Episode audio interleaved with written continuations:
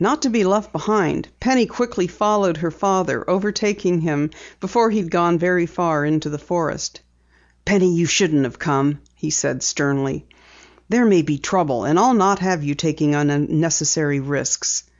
"I don't want you to do it either," she insisted. "Which way did the men go?" "That's what I wonder," Mr. Parker responded, listening intently. "Hear anything?" "Not a sound." "Queer that all three of them could disappear so quickly," the editor muttered.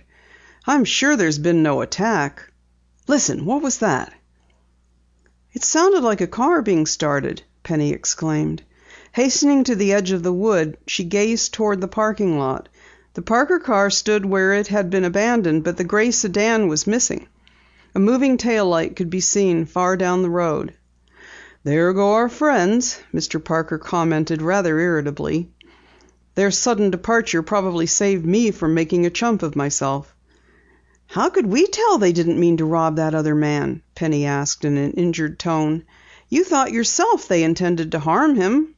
"Oh, I'm not blaming you," the editor answered, starting toward the parking lot.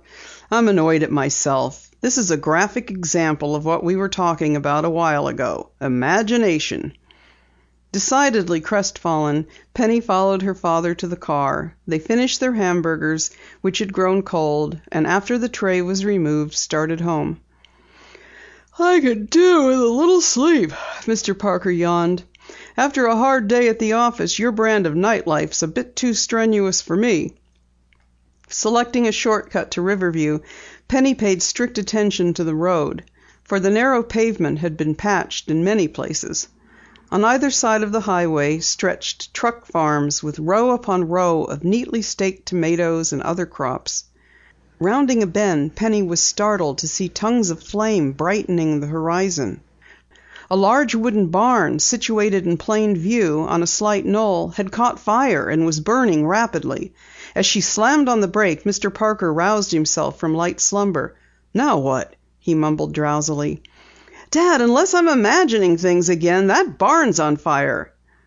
"Let her burn," he mumbled, and then, fully aroused, swung open the car door. There were no firefighters on the scene. In fact, the only person visible was a woman in a dark flannel nightrobe who stood silhouetted in the red glare. As Penny and Mr. Parker reached her side, she stared at them almost stupidly. "We'll lose everything," she said tonelessly. Our entire crop of melons is inside the barn, packed for shipment, and my husband's new truck."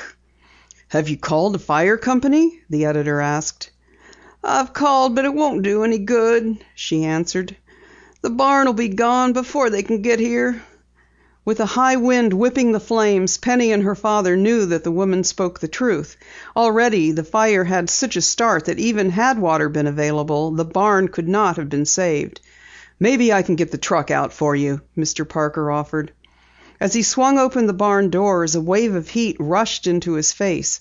Coughing and choking, he forced his way into the smoke filled interior, unaware that Penny was at his side. Seeing her a moment later, he tried to send her back.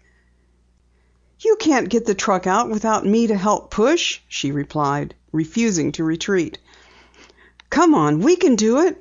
The shiny red truck was a fairly light one and stood on an inclined cement floor which sloped toward the exit. Nevertheless, although Penny and her father exerted every iota of their combined strength, they could not start it moving.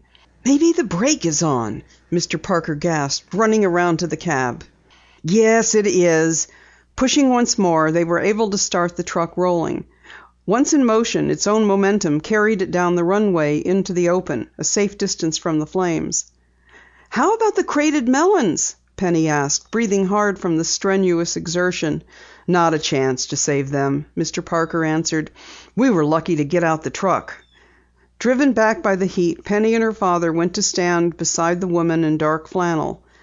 Thanking them for their efforts in her behalf, she added that her name was Mrs. Preston and that her husband was absent.